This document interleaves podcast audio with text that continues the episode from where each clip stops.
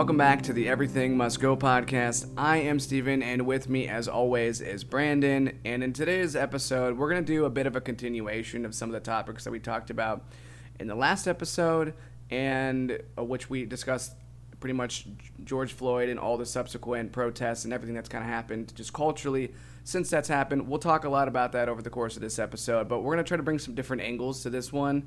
Um, part of the reason why we felt it would be important to continue to talk about this is because like this hasn't gone away. This is a continued thing. Like, we can't uh, kind of as Brandon had said earlier, we can't left, lift our foot off the gas. We have to continue to keep keep talking about this stuff even even though it's really difficult and I, I think we all sympathize with everyone who feels a little bit like exhausted with just the same stories over and over and over again. But I think we we both can agree that we urge people to continue to have these types of discussions. And off the top of this episode, we want to talk a little bit about the this whole burnout effect that we're all feeling right now. So, Brandon, I know that as we talked about earlier before we even recorded this podcast episode, you felt it a little bit, but you've continued to keep moving because this is a really important issue and you actually participated in some protests recently. So I'd like to hear a little bit about how the burnout effect has been impacting you and how you've been able to stay strong and continue to push through this. Yeah, well, I, I just in general with, with the burnout stuff. I mean, like you think about a therapist. Like one of the one of the tough things about having that job specifically is you're constantly being told people's problems. And so, as a therapist, like when I was in uh, my master's program, one of the first classes that we got was dedicated to burnout. Because when you're constantly being bombarded with that, that, that negativity and, and those stories that are, are tough, especially if you're an empathetic person, it's really hard to to continue hearing that and feeling helpless and like you can't necessarily do something. And a lot of things that that we do for this, you're not going to see the uh, effects of what you're doing immediately. Like this stuff is going to take time.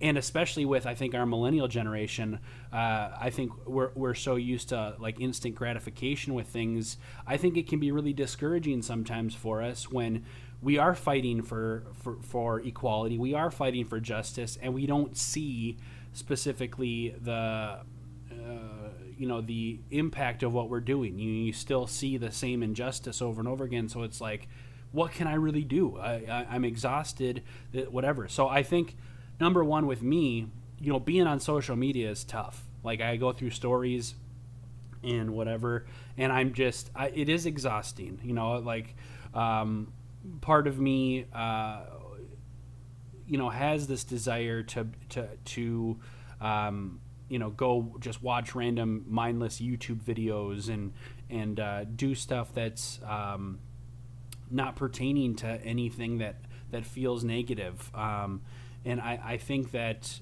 uh, a couple mindsets that uh, I, have I've tried to to have in order to um, prevent myself from falling into complacency is number one, you know, you think about like the school shootings. Uh, you know, Stephen and I were talking about this before the the podcast. Is you think about the school shootings that have happened.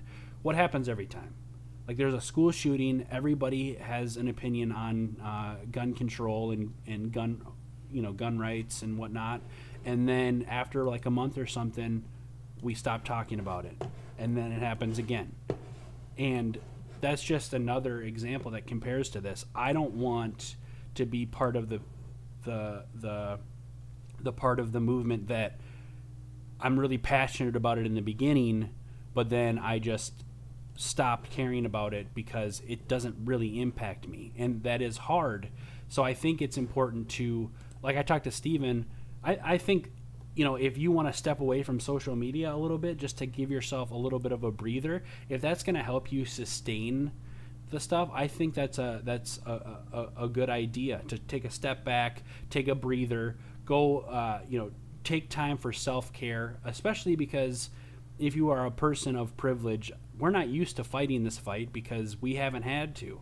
So I think there are some things uh, within that that you just need to pay attention to your overall mental and emotional well-being so that you can continue fighting. Um, any anything that you want to say specifically with with how you've been dealing with this?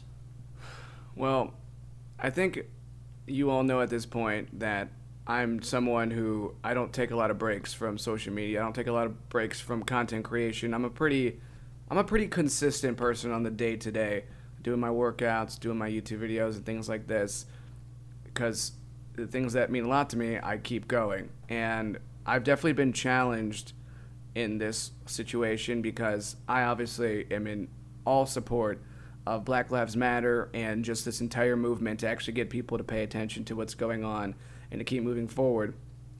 But it's tough because as much as I want to be able to to like push for this, I go on to social media and I see a lot of really great stuff, but I also see a lot of just very ignorant things on there.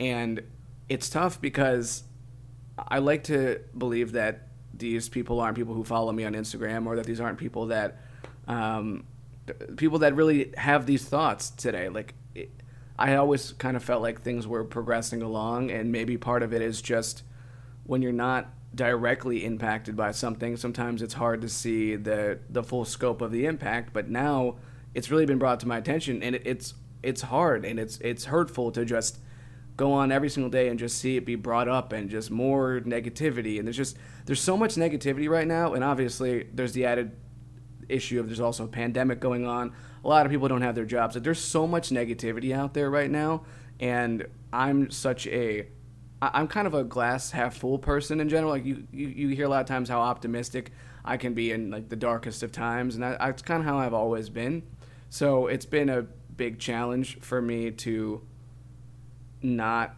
let this negativity get to me and I know that I have to continue to to talk about this stuff, but I think there's a lot of work to be done because people are still not hearing they're not hearing this.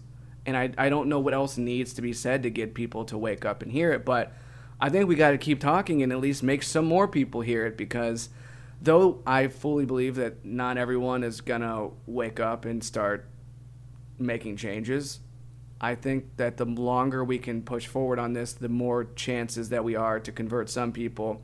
And I just want to feel like w- when we do hit the so-called other side of when we, because eventually we won't be directly protesting this incident. Uh, eventually we won't have the we step outside and we see it like right in our face of people saying how things aren't okay. But that doesn't mean that the fight is over. And that's the tough part of this is we need to do something so that this can continue without us even having to protest because we've changed our reality so much that we don't even need to do the protests anymore. And I don't know if we'll ever even see a day in our lifetime where this has been completely resolved. I, I don't know that I believe it will ever be completely resolved, but I think for anyone who feels the burnout right now, you have to look at the big picture. Like it's only been a couple of weeks, and to say that we're burned out, like this has been going on for for centuries. And I think that that's something that I've had to remind myself even today. After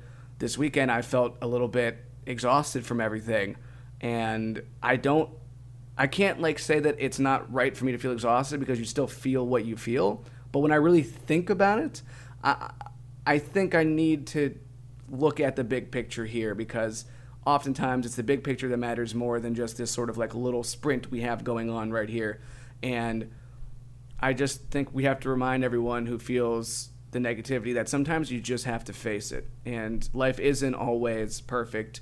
And if we can continue to to talk about this stuff, we're gonna work towards a better future. And that to me is worth every last second of the anxiety or stress of hearing people who disagree with me because people are to disagree with you and you got to just talk it out. You got to do what you got to do to to play your part in this right now.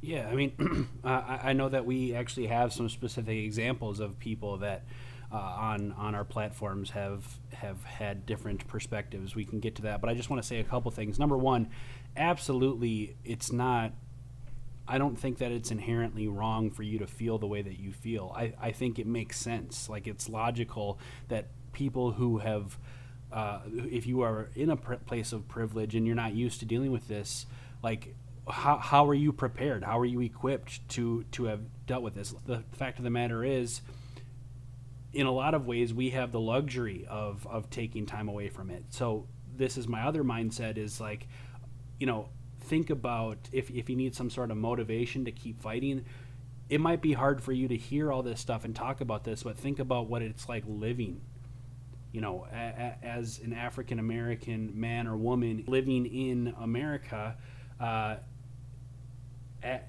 dealing with this stuff on a daily basis, being worried if I just get pulled over, am I going to survive the pull? Like all of this stuff, you you have to live with that if you are a person of color, and so it's uh, if I put myself, if I empathize with that perspective, I feel like I got to do what I can to keep fighting, whether that is you know taking a step away for a second to like catch my bearings and then keep fighting whatever whatever you got to do to self-care and then keep going I, I don't think that it's appropriate for us to to let off because I think that um, that's part of the problem. Is, there's like this emotional outrage and specifically within us because as white people we're in the majority of this country. So if we want to see things change, we got to be part of the change. We have to be most of the change because we're in the majority. So we have to be. Uh, on, what I would consider on the right side of history with this, and so uh, that that's a big thing. But I think, um, you know, sometimes Stephen and I feel like, hey, when we're having these conversations, are we just preaching to the choir? Because it seems like it should be, right? It seems like, well, everybody should get this, right? It, it, it seems logical, but we've had situations where uh, there's been some examples of, of, things that we're, we're just kind of puzzled with. So, uh, Stephen, do you want to start off? You because you've posted some YouTube videos about uh, th- these topics, and I, I, I know that you've had some comments from people, and or anything else that you've kind of dealt with that you want to talk about.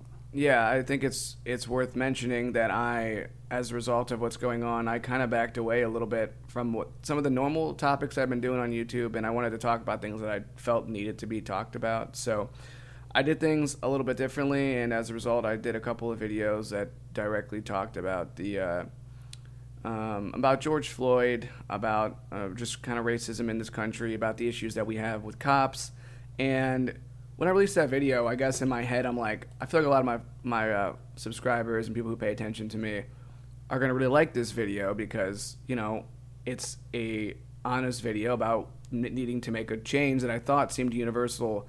That everybody agreed that what happened to George Floyd was a terrible thing, and I do think the vast majority of people, even people who probably might even be racist, honestly, realize that the police officer acted completely out of character and like completely against what he was supposed to do.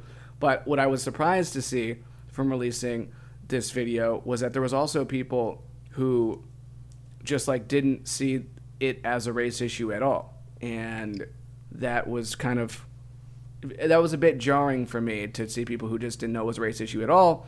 And I was surprised that I got 27 likes to 5 dislikes, which obviously that's a lot more likes than dislikes. But if you see a lot of my videos, with the exception of my Cleveland tourism one, which yeah. obviously has a lot of dislikes, um, if you look at the majority of my videos, like I get, it can oftentimes be like 50 likes to one dislike. Right. So to get 27 to 5, and, and to be honest with you, I think it was 22 to 5 until the last five likes that I got, I was like, who are these people who are disliking the video? But what's interesting is I can pretty much pinpoint the people who disliked the video because they were also the ones who commented on the video.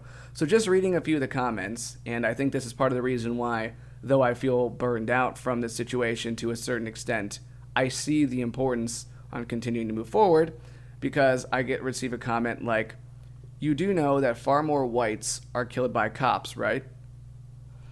And the comment goes on to then say, but you do not see us rioting. I myself ha- have had issues with police many times, but I don't cry about it. You deal with it like a man and move on. And when I read that comment, obviously I was incredibly angry at first. Um, and I was like, this is this has to be a trolling comment. Like, there's no way that someone actually thinks this. But uh, the truth is, I also got another comment underneath that. Well, before that you go to the next said, comment, I, I, I just want to address. "Oh I, yeah, I this isn't even the next comment. This is just a comment of that Oh. comment." The point in all this is, there was people who then went on and tried to defend that person, like they they for for their point on it. And I was like, okay, we got a real issue here. So I'm curious, Brandon, what uh, what goes through your head when you see this? Well, I think you said this, but to use the example that whites are killed more often than we're in the fucking majority. like we have more people. But if you look at the numbers, it's about the proportion. Like you have to look at things based on an average. You can't just look, well, whites get killed more. That doesn't that argument doesn't line up. And, and that's what you said to this person was that you know, uh, well, first off, you said something about like I don't know what stat you're referring to or something. Yeah, so basically, I said I can't confirm your stat, uh, but I can say there's a way higher U.S. population of white people, which is 61.3 to 12.7 percent. So it's possible that your stat is accurate. That, but then I'm going to say that isn't the point, though. And then I talk about how, like, unjustified killings are obviously they're not okay no matter what the race is. But I'm I say how the police force is not applying the same rules to everyone, and that's what the that's what matters in the situation is that everyone should feel like the police officers are there to be the superheroes to protect us.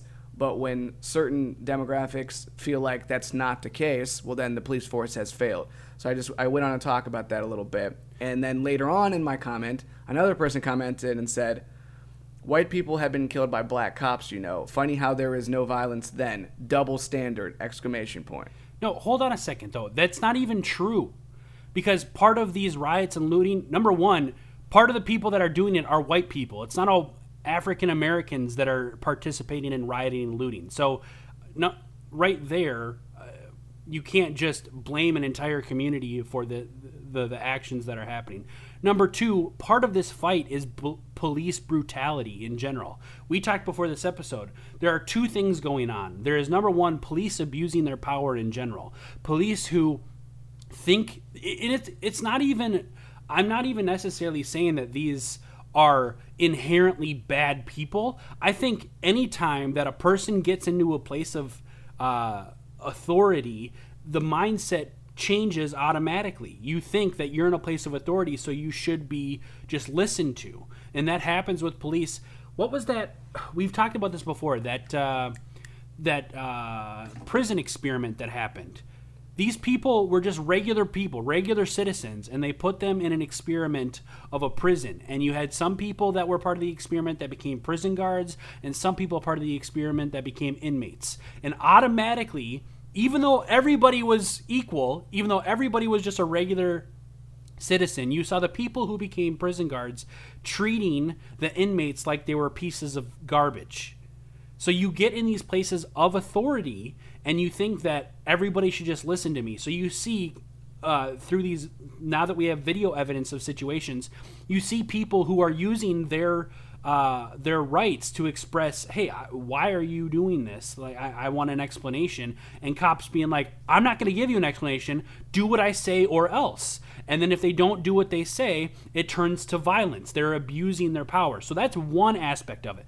The second aspect is the racial aspect. Now, part of our t- conversation has been uh, a lot of this is implicit bias. So little things that you don't necessarily know that has carried on from generation to generation. But I think that one thing that's been kind of shocking is we've started to see the white supremacists come out of the the woodworks with this stuff. And the fact that there is still explicit racism happening is shocking to me. But if you just want to say there is no racism anymore, you're wrong. There, there are now again we have video evidence of people coming out dropping the N word and um, saying that uh, black people deserve to die, all this stuff, and it's like this is a real problem. There, there is that explicit explicit racism as well as the implicit racism. And maybe some of these cops are explicitly racist, maybe some of them are implicitly racist, but even if the cops themselves aren't there, we have a system in place that has been designed to constantly keep people of color down. I uh there's a really good episode of The Breakfast Club uh, with Jamar Johnson. I don't know if I'm pronouncing his first name correctly, but he talked about uh, the prison system, how the prison system was automatically set up to keep African Americans down. Because when you think about the emancipation of uh, of African Americans in this country, what happened after that?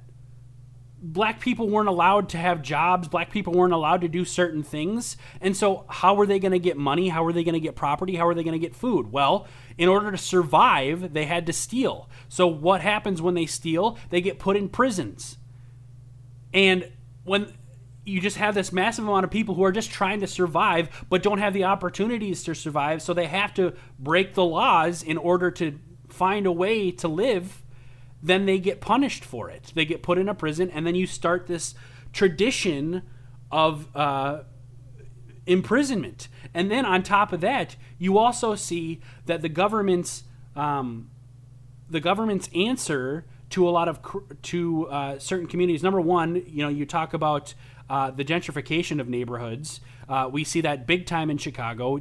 Stephen has talked about that multiple times. How the south side of Chicago, part of the reason why it's uh, so crime filled is because just a bunch of people who are low income were just placed in there, and so now it's a dangerous place. But on top of that, I uh, also saw I, I I like to say that some of these thoughts that I'm talking about aren't my ideas because I'm I'm listening to good points and I'm not trying to take credit for them. I can't remember who said this, but they talked about how the government's answer uh, to stop crime was to police areas more, They put more police there. But what you actually see is when more police are in an area, there's more crime reported because obviously there are more police there to catch more crimes. So you have these white neighborhoods where there's, I mean, I fucking knew pretty much like all my friends in high school were fucking smoking pot and that wasn't legal. But our neighborhoods weren't policed if you were a, uh, an African American living in a low socioeconomic uh, neighborhood, your neighborhood is policed. So if you're fucking selling weed or smoking, you have a, a higher chance of getting caught for the same thing that uh, John Doe uh, is doing down the road. But they're in a better neighborhood, so they don't get caught for it. So th- it is racial. It is. And it has been passed down, and that's part of what needs to be changed even if it's not specific cops having racism, the system in itself has been perpetuating a racial bias year after year after year. So I, I just I, I think I made a mistake here because I'm I'm talking very intensely. I wish I would have spoken more softly and, and more articulate possibly, but I, I'm just saying I, I, I think part of my burnout is that it seems like the ignorance and, and uh, did you have more YouTube comments that you wanted to go over? Well, I mean, I, I, well, I want to take one comment to say, like, I, I think y- your emotion toward this, though, I, I think it's it's difficult to be super articulate right now with any of this stuff. And I'm, it's not to say that I don't think that you got your point across. I definitely think you did get your point across.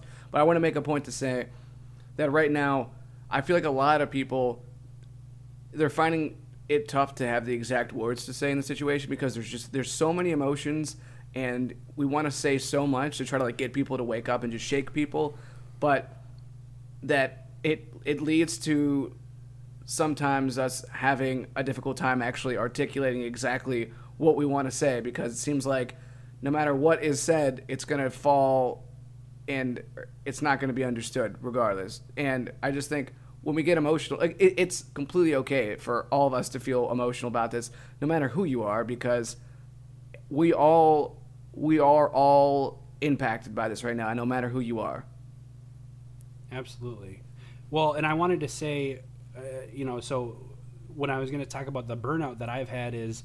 I, I, I, do feel like there is a frustration of like you feel like you have to shake people to wake them up to this. So I wanted to talk about uh, I posted this on Twitter and Instagram, but for those of you who listen to the podcast who maybe don't follow me or don't pay attention to that kind of stuff, I wanted to talk about uh, a, a, specific thing that happened, and I think it's a. I think it's. I had a takeaway from it, and I think there's a good learning lesson within it. in terms of how to approach having these conversations going forward, or at least uh, where your motivation can come from. So, I, I mean, I can go into this unless you had anything else you wanted to say to preface this or anything else you wanted to talk about. Um, I'll just give an example of another comment that I received, Okay. which is another person just said, "I'm white, and in my past, I had a cop stand on my neck and perform that type of choke. Your skin color doesn't matter. They do whatever they see fit, and people are always blaming everything on their color.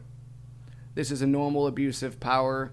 The whole Black Lives Movement just destroyed us or the U.S. I can't. They put U.S. dot dot dot or dot dot. So I don't know exactly how these types of comments still happen and how like I read these types of comments and I'm like, clearly, this person doesn't understand what the actual issue that people are saying is, and for some reason, they're defending that this is not a race issue, but they also don't have any information to say that it's not a race issue. So I just, I mean, Well, and I remember you thing, saying like- to me, it's like that person's alive. yeah, exactly. And if anything, this person is alive, so it's like they clearly didn't perform that type of a joke because it, you live to tell the story and make this comment. So I don't even know like your your argument is immediately discredited when your first comment that you make on here is just not accurate because you're still here today to be able to write that comment. And I think that's partially what people are alluding to in all this is that generally speaking, police officers are, are willing to take like a steps further, a step further to abuse their power because we all know that they abuse their power regardless. No matter what your your skin color is, there's always been this this issue of police officers abusing their power.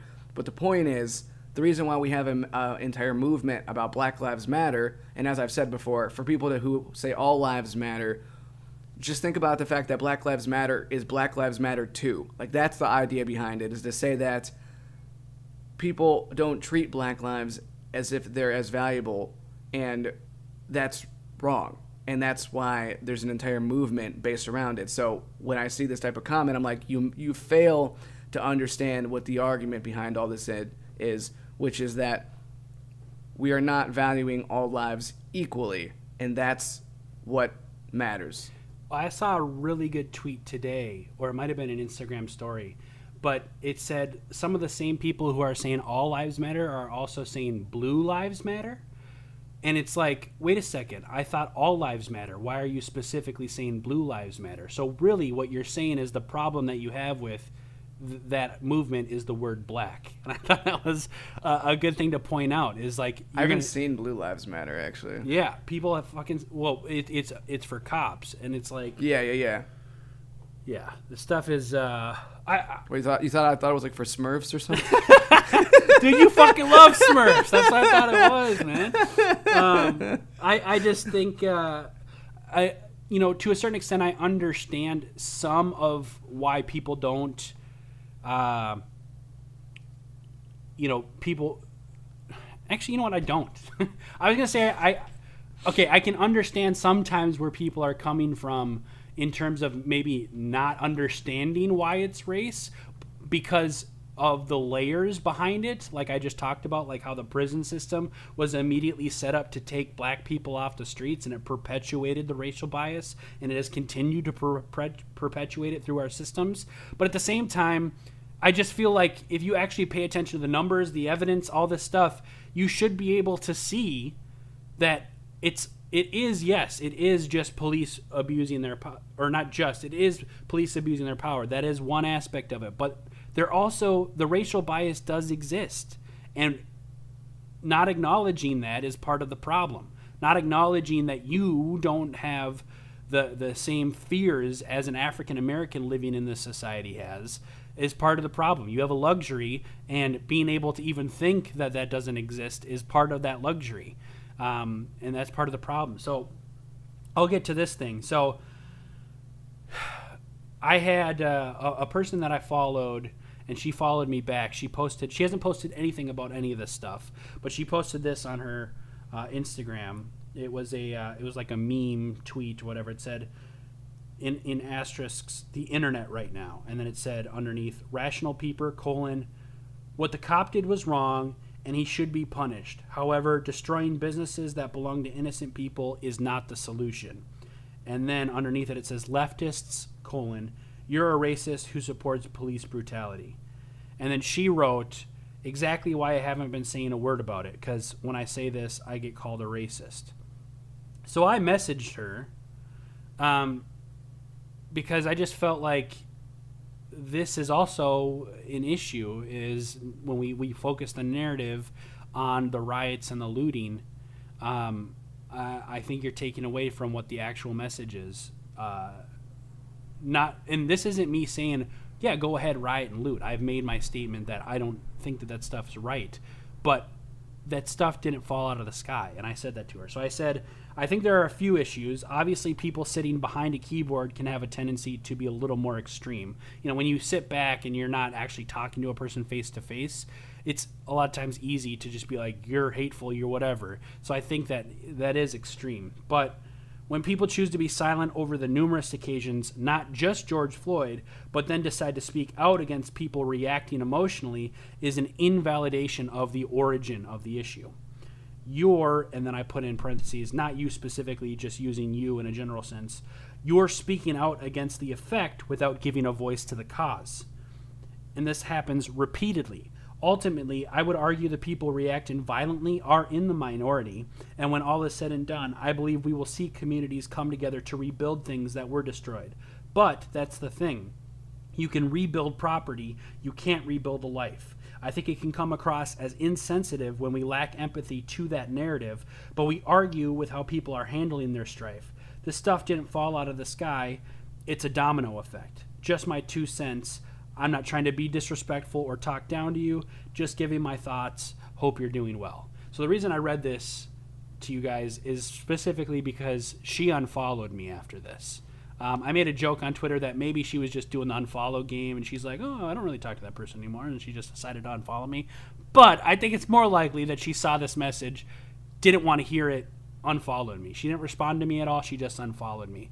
And I guess the takeaway for me in this situation is, and w- w- the, the real point within this, some people I think a lot of times just want to be stuck in their ideas. And th- they even maybe want to express that idea that they're stuck in, but they're not willing to take in new information. And you can approach them, you know, my approach with a lot of this stuff has been to try being conversational and respectful because I don't want you to feel like I'm attacking you. I want you to just hear the information. And not to say that I'm perfect in doing that, but that's typically been my uh, approach to this kind of stuff is that I, I just I want it to be a, um, a discussion of ideas and hopefully you'll take in the information, absorb it, and maybe apply it rather than just us fighting over you know you being the defender and I'm the attacker.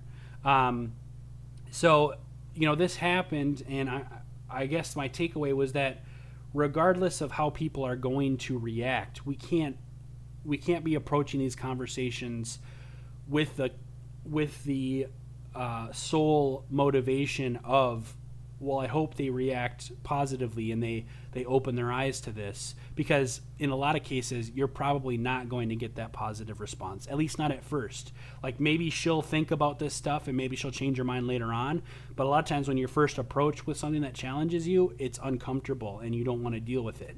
So, if you're doing this just to get everybody to change their minds, uh, and and if they don't change their mind right away, you sink back.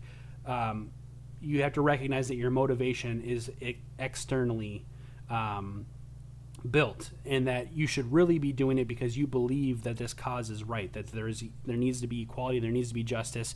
You are going to do your part regardless of how people respond, and hopefully, they do respond in a way that leads to change. And so that's that's just kind of what I wanted to to get across is because these conversations are tough. They're really hard, and uh, I know Stephen that you you feel the same way because it's like I also think you, you know you and I are both empathetic people. So when people don't have that empathy for others, it, it really hurts.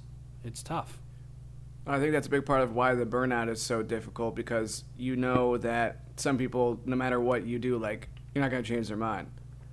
And there's a chance that at some point some of these people will start to understand it more, but you could try changing the way that you you say something, but I don't think that that means that you should just give up like with your overall mission. Just say, okay, we've convinced everyone who's going to change their mind. I, I think that that's also a really dangerous place to get to. Is just assuming that, all right, this is the line. This is this is as many people as we're going to convince because I I don't agree with that. I think there's always there's always a reason to continue to get people to change their perspective. It's just a lot of times things that are difficult are a lot of times the things that you need to do, and that's why we continue to have these types of conversations despite everything. Um, I mean, would I love to make an episode of the podcast where we talk about uh, like something goofy and and take a step back from some of this stuff?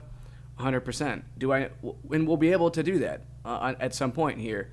Um, but I think you have to pay attention sometimes. Like that, no matter how how tough it is, there's some certain things that go on in the world that you just you can't ignore because they're right there. And I think that as a, a white person, I can probably get away with ignoring things more than some people, but that's exactly the reason why I shouldn't be ignoring it because uh, one thing I've really liked about our conversation, Brandon, and Rick, right before we talked about recording this episode, is like it's kind of on a way, like for the people who do have the privilege, in a lot of ways, it's up to them to help the people who don't have the privilege. It's the same way of people always talk about all the time. I guess to give an analogy, uh, people all the time they talk about how, like the billionaires, why aren't they donating more of their money?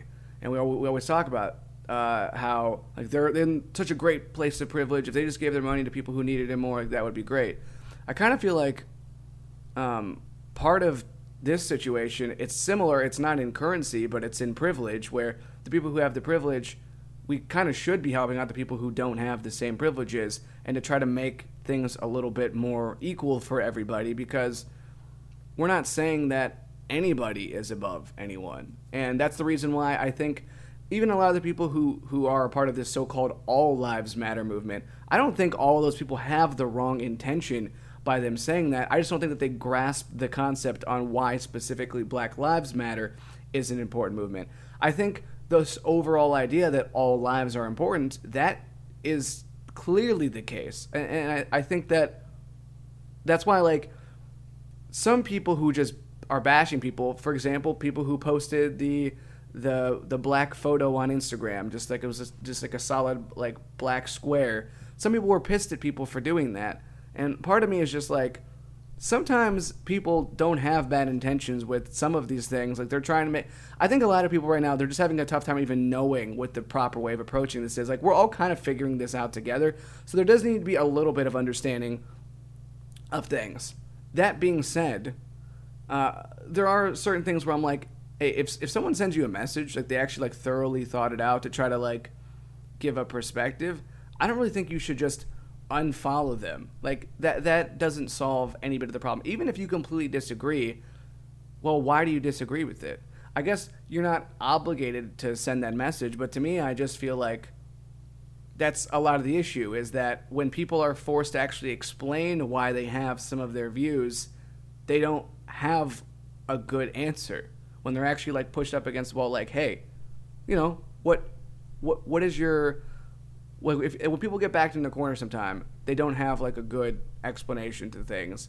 And I think that's why it's important to continue to ask people these questions to really get them talking about and really um, trying to explain their side. Because I think some people, they might even change their mind on things, but it's they're not going to be able to do it unless we continuously ask them the tough questions. Well, you brought up a couple things that I want, a couple really good points that I also want to um, to add to. Number one, um, the part that you talked about, like a lot of people just don't know how to deal with this right now, and I think that you're right that it's it can be a tough situation when people just get pissed at people for not knowing how to deal with it because I think it's just like I mean I get the frustration because we want change, but I think that uh, some people just haven't had to deal with this, so they're they're trying their best.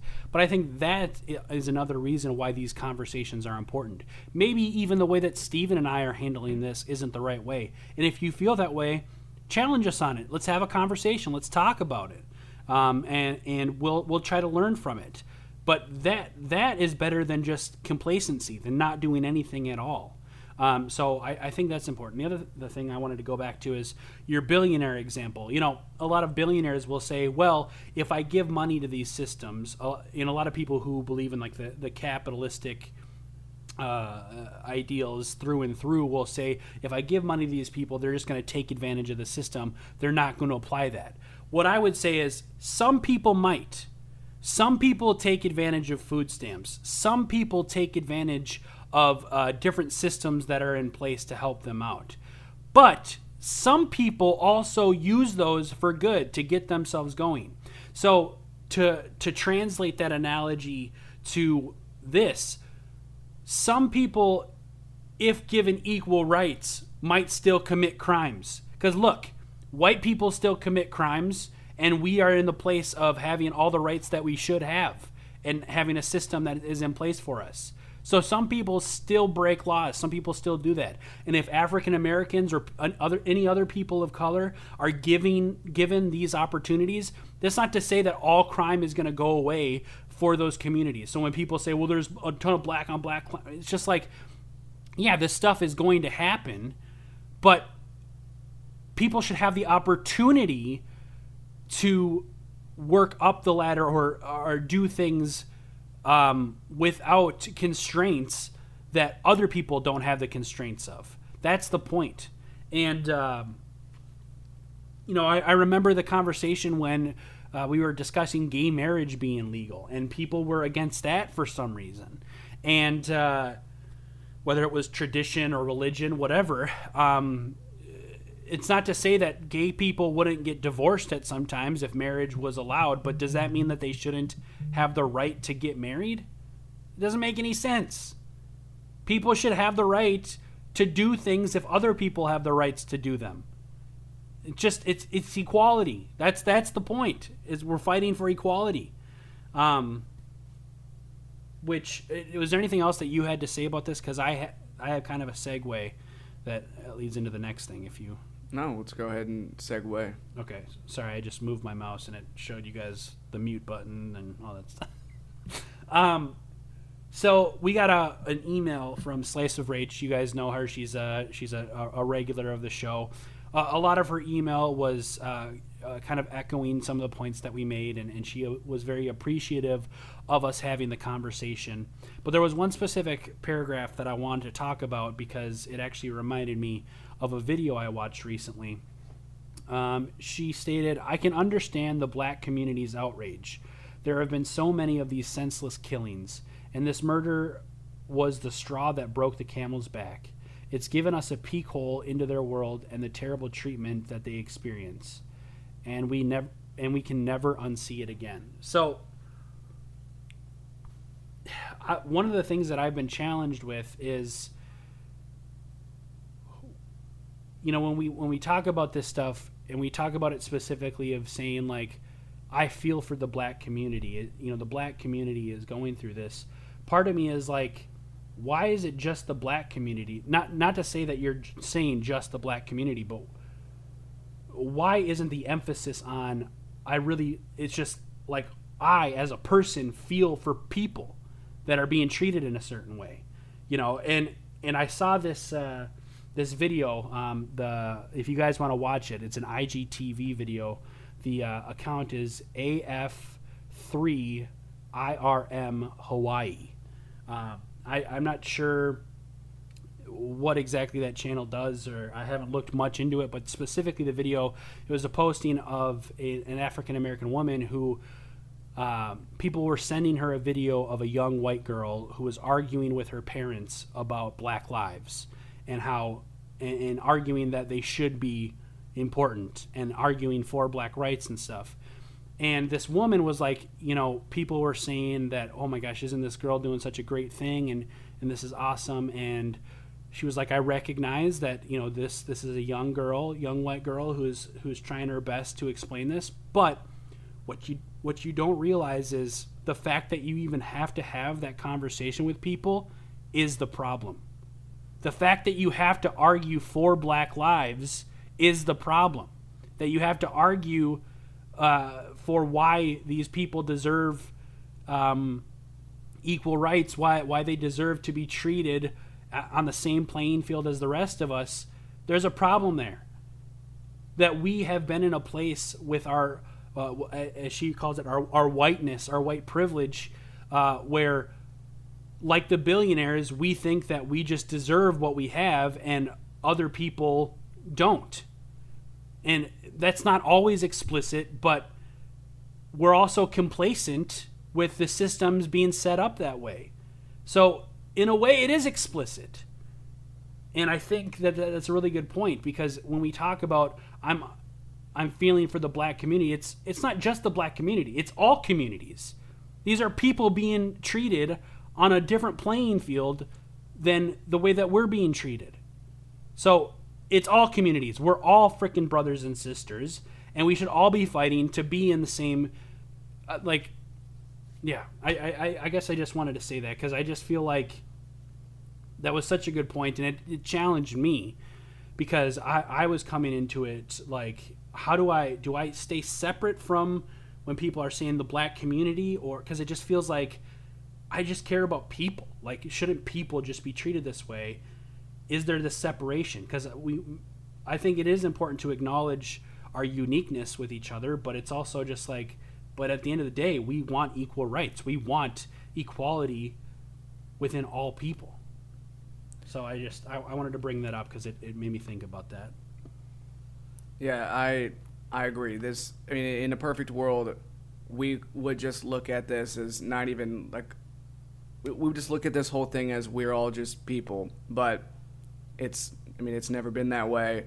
At some point, hopefully, it will be that way. But people who have privilege, they never want to get rid of the privilege. Like that's people have been unwilling. Like eh, people who have been royalty, when they're royalty, it's not like they just give up their royalty and say, you know what, I have everything, but I'm gonna get rid of all of it. Like no, they just people who have a lot, they tend to stay on top because they just continue to like keep their privilege and it, it, it's like I want as many people to be privileged as possible. So being privileged in itself is not a bad thing at all. Like it, it's it's good to have a sense of like you have a good quality of life. But everybody should be privileged, which I guess in a way, if everyone was privileged, then maybe no one was privileged. But I guess my point in this is, right. it should be we're all on an, an equal playing field, and I think that's why it's the responsibility for the people who have the privilege right now to be the ones who help push everybody up to that level. Like that's the only way this is going to get done, and that's the reason why, though it's a movement that seems like it's very much. Um, uh, from from a white person standpoint, though it oftentimes it feels like, well, you know, what am I going to do? I, I I feel like I've, I've been a good person and all this stuff. Like I don't like is it just bad that I'm white? And, and answer the answer is no. It's not bad that you're white at all. It's just I feel like our responsibility in this is how can we not abuse any sort of privilege that comes with us and instead use it for the greater good of the people. And that's the reason why people, I think, get frustrated with billionaires because it, we're not saying that billionaires are bad people. Some people are, and those people, I say, like, that's just, a, you can't objectively equate someone's being a good or a bad person off of just their monetary value. Like, that, in a sense, that is, that is not okay either to me. But the point in it is, it's that the billionaires who have all this privilege, like I genuinely believe that there is a sense of responsibility to help out the people who are less privileged because you were able to sort of take advantage of a system to achieve your wealth and now it's sort of your responsibility to give back. Problem is, I feel like some people they don't believe in helping out the greater good of the people. They might say that they do, but actions speak louder than words. A lot of people they just care about their immediate family. It's like it's your immediate family against the world. And as someone who grew up in an Italian American household and was very much um, a big believer in if you can take care of your family and make sure your family is in a good place, if everyone could take care of their immediate family, the world would be a great place, right? Because then if, if everyone was happy within their unit, then everything would be great. We all know that that's a lot more complicated than that. There's other pieces to the pieces of this puzzle than just that that working because some families are very disjointed and who knows all, all kinds of issues that can arise but i just think and you've seen it a lot through the pandemic that we act like we care about the greater good of the people but you could just see our actions. They don't they don't demonstrate that we care about the greater good of the people. Like people go in and they, they're fighting over toilet paper and stuff. Like there, eh, there's clearly an issue of people just wanting like if if if it if you're in a good position and everything is going all great for you, well, why are you going to put yourself in harm's way to help out someone who's not in a good position? Right. We don't do it. And I think that there's a bit of a problem to it. It's something that I'm working on with myself. Like I'm trying to assess what more can I do, and I, I still don't think I'm doing enough. I don't know that I'll ever feel like I'm doing enough, but I I talk about this because we've been very focused on specific parts of this movement, but I think the the big thing that from the positive standpoint is just finding ways to shift this whole idea of like the privileged people not helping out the people who don't have as much privilege. So, if there's anything that you, if anyone has any thoughts on that, like from my own personal standpoint, I would like to be able to use because I feel I feel very blessed in this world that I'm able to do what I do, which is why I feel like I need to be doing a lot. It's like I feel an obligation to be successful because I have I've had the privilege that has allowed me to have the chance to be successful, and I, I, I want everyone to be able to have that. And I don't know if it's possible, but I'd like to work to make that as close to a reality as I can. Well, and I think honestly, that feeling of thinking you need to be doing more, in a lot of ways, I think that that's a good place to be in in life. Like think about even to to make it uh, separate from. Uh, you know the, the thesis of what we're talking about think about like your you pursuing your dreams you always feel like you need to be doing more like you should be doing this here or that there but does that mean that you stop doing the stuff because it's just like there's so much that i could be doing that i'm not doing so i'm just going to back off of it no you keep going you keep trying to refine how you do stuff because it's what you want it's what you think is right and you keep going for that that can apply to this as well. And, and and you're right. I think in a lot of ways within humanity, there is this every man for themselves mentality. And maybe eventually we can have that mentality. But until every man for himself has the equal opportunity to fight for themselves, it doesn't that's not going to work. So, and you know, I'm not saying that we're ever going to get I don't know if we're ever going to get there, but that doesn't mean you don't fight for it like that's the thing with you know think about the environment i don't know if we're ever going to be able to rectify the environment to the point uh, you know we might be at a point of no return with with how how much we've polluted things. But that doesn't mean that you don't preserve what we have so far so that you know life on earth has a better chance of lasting longer than if we just like you know what? Fuck it. Let's just destroy the earth altogether. Maybe that extra thousand years that we preserve by changing the environment allows people to come up with an invention or find a, a planet within the galaxy or outside of the, the galaxy in the universe, I mean, that we can have sustainable life on.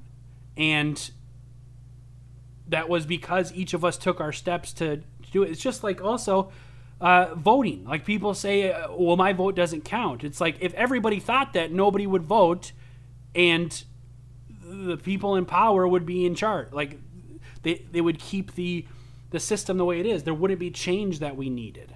So it's just within your individual self. I think you have to ask yourself, what do I believe is right?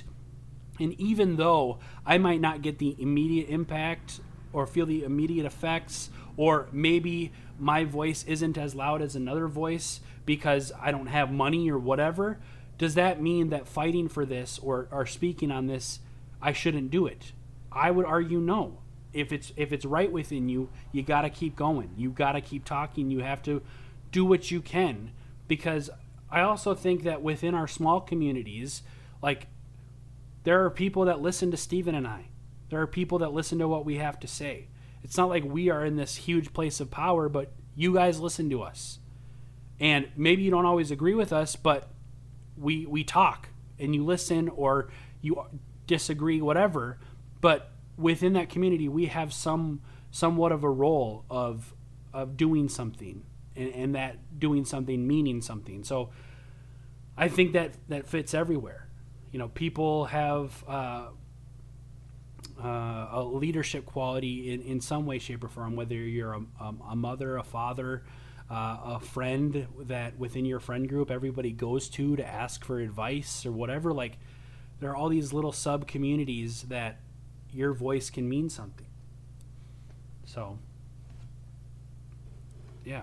Um, is there any specific uh, other like thing that you've noticed that you wanted to talk about? Well, I, I, I did go to a protest, so I wanted to talk a little bit about my Yeah, yeah, yeah. Actually, that's I was yeah. We haven't even talked about that. Let's uh, let's hear a little bit about it. Yeah. So, well, first of all, you know, Stephen and I talked last time about the the protests uh, being difficult with uh, obviously the coronavirus. The pandemic is still here, and uh, you know uh, that that uh, what I will say is, I, I definitely go into this protest am nervous that I have coronavirus. Um, so I'm doing my part to quarantine myself. You know, Stephen and I aren't. Uh, you know, even though Chicago has lifted the quarantine, uh, him and I are staying apart from each other because I don't want to give it to him if I have it. Um, but to me, I just felt like this fighting for this with other people who are willing to fight for this uh, is was the right thing to do for me. So I decided to to go, even though I was a little nervous. And what I will say about my just overall experience is this was a peaceful protest. There wasn't any rioting or looting. The energy was incredible. Like you got there and it was just like like for me just in general, I'm being an extrovert and like you know, I talked about when I first moved to Chicago, just walking through the streets and being around people, I felt like this charge uh, within myself. I, I felt that on the front end, but then also just the fact that we were all there for this specific purpose of fighting towards something, just like it, it was really uplifting and really, um,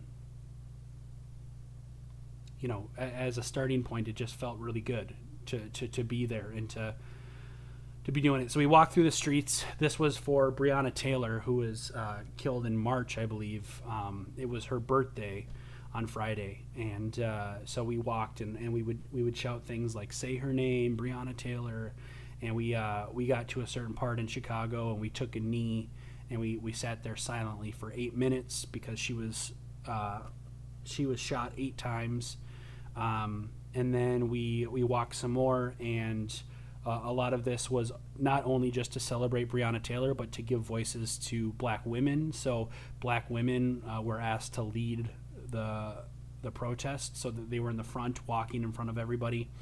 Um, oh, there was a fucking hilarious sign. I was telling Steven about this. It said, uh, "Sex is pretty good, but have you ever fucked the system?"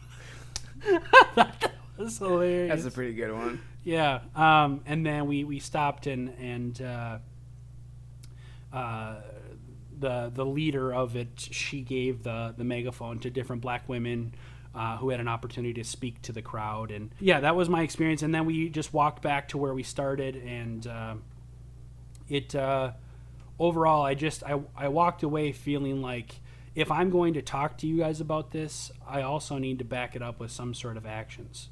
And so it felt good to to follow up with with with some sort of action and i want to continue trying to figure out ways to actually take action rather than just talking at you guys because i feel like for me personally um, I, I would struggle with that uh, within my conscience. And so it would just was a good experience for me to have. Oh one other perspective i had sorry i know i'm talking a lot um, was that as we were walking through and we were being peaceful, part of me was like, you know what is sad about this is this protest isn't going to get any coverage. No one, no one outside of the people protesting and the people who saw the protest out in their life are going to know about that protest. And so that's part of the thing when people talk about oh, the rioting and looting is bad. And I, I agree that specifically doing those acts is bad, but at the same time, those acts have gotten people to pay attention to the protests. And so part of me is like, it's sad that it comes to that point where we need to pay attention. We don't pay attention to what people are protesting. We are able to ignore it unless there is something uh, completely extreme that's happening. And uh, that, that thought ran through my head, and I just. Uh, I don't know. It was it was sad to think about because what people there were fighting for and what people were doing there peacefully. There was no arrests, nothing. You know, it, it was it was a righteous thing, and yet I don't know if it's going to get the the airtime that uh, all the horrific things are going to get. Yeah, I think it's actually it's an amazing point. I, it was, it's, it's terrible that we've seen so much destruction done as a result of all this stuff. But we know for a damn fact that when the destruction is done, it's going to go right into the news, and people, it's going to become a very polarizing topic, and that's why a lot of people have been really pissed off. Like, wow, we've got such a, a terrible situation. Now you've just made it way worse by destroying things, and yeah, it's it's incredibly frustrating to to think of how a lot of business owners now are like, wow, I've been in this pandemic the whole time, I've had no money, and then now my business has gotten destroyed. So I obviously I, I don't I don't like the fact things are getting destroyed, but you can clearly see that that has contributed to this getting so much press. And by getting so much press, I feel like there's a better chance that real changes are going to happen as a result of it. In the end, I can't say that that actually means that it was a good thing that we did all this destruct.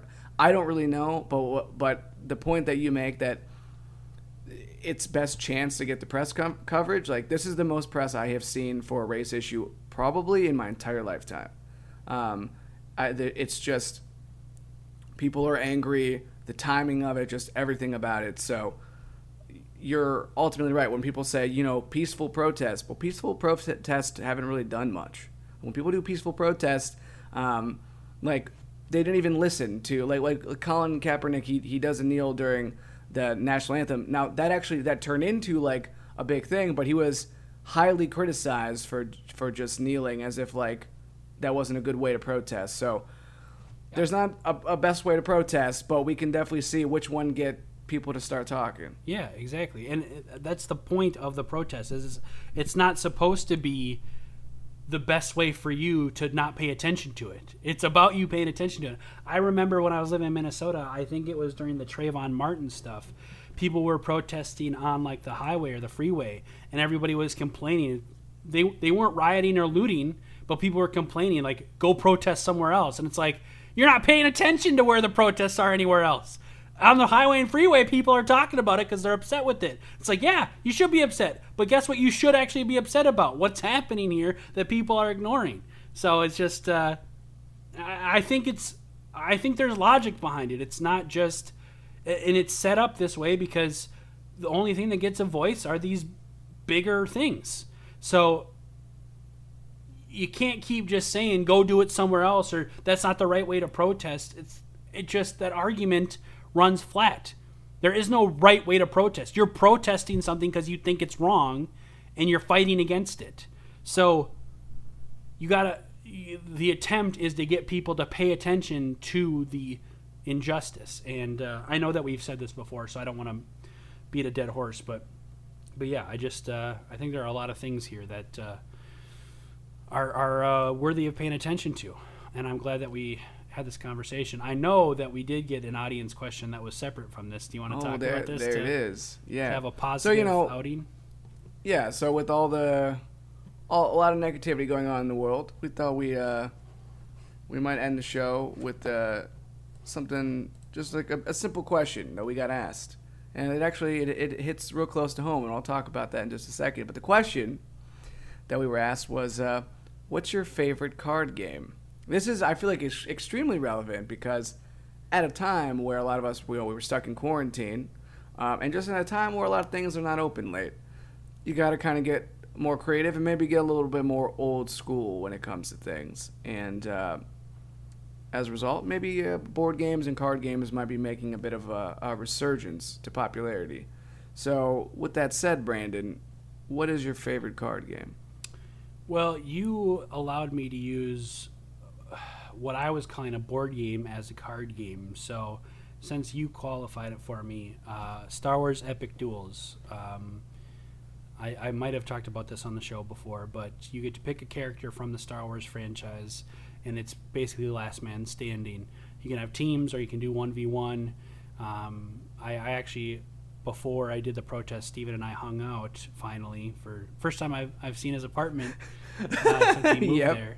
Um, and we played some Star Wars Epic Duels, but it's just uh, you, I'm a big Star Wars nerd, so um, I, I really enjoy that game. Uh, that, that that would be my favorite if, if, if it counts. It's pretty fun too. I played my first time. I, I actually enjoyed it, and it wasn't overly complicated, which is another thing I like a lot about it. Yeah. Now, for me, my favorite card game is this game called MLB Showdown. And for those of you who have listened to this or watched me on YouTube, you know that baseball is my favorite sport, and it's one of my favorite things on planet Earth. And back in 2000 or 2001, my dad bought me the MLB Showdown 2001 starter set. And uh, it was it's something because like my dad's uh, my dad's friend bought it for his kids too, and he's like, "Oh yeah, they really like this game. It's like it's like collecting baseball cards, but you can play with the with the cards too."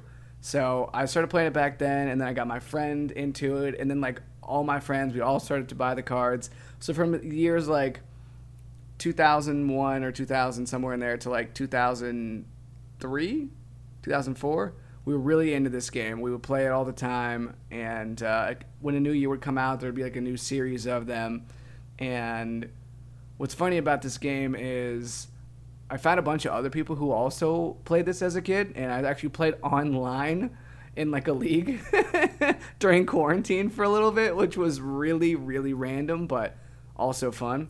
So uh, I recently have been buying some of the cards again to play it, and I'm my goal is to get Brandon to play it too because it's pretty fun. And this game is old enough now that like the cards that I bought were like Sammy Sosa, Mark McGwire, Ken Griffey Jr. Like it's a real it's a real nice throwback where it's like nostalgic and as someone who collected baseball cards, like I kind of like the collectible collectible aspect and I'm obviously competitive, so it's kind of fun to try to make the best team, but uh, I'm looking forward to playing it again. Yeah, I'm looking forward to playing it as well. It, especially because I paid attention to baseball more back then than I do now, so having those old time players, I think, will uh, make it even more enjoyable. Um, and it might even be something that gets me paying attention to baseball again because that's typically how things work. Like that, I think one of the reasons why I pay attention to football so much is because I play fantasy football. So it's like those little things that kind of make you involved. Uh, oh yeah, dude, fantasy baseball, hundred percent. It got me like. I was always into baseball, but like when I started playing it again, I I would start paying attention to like way smaller things that I wouldn't normally even think about. Like, oh, this guy just got called up to the big leagues. Like, I probably wouldn't even know that player even played that year. But now I was like really in tune with it. Yeah. Any anything else that we want to cover on today's episode?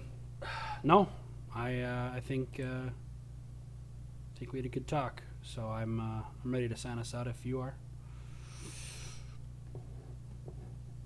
Okay. And it's like, what? is he gonna come with more stuff? Oh no, I don't have anything else to say.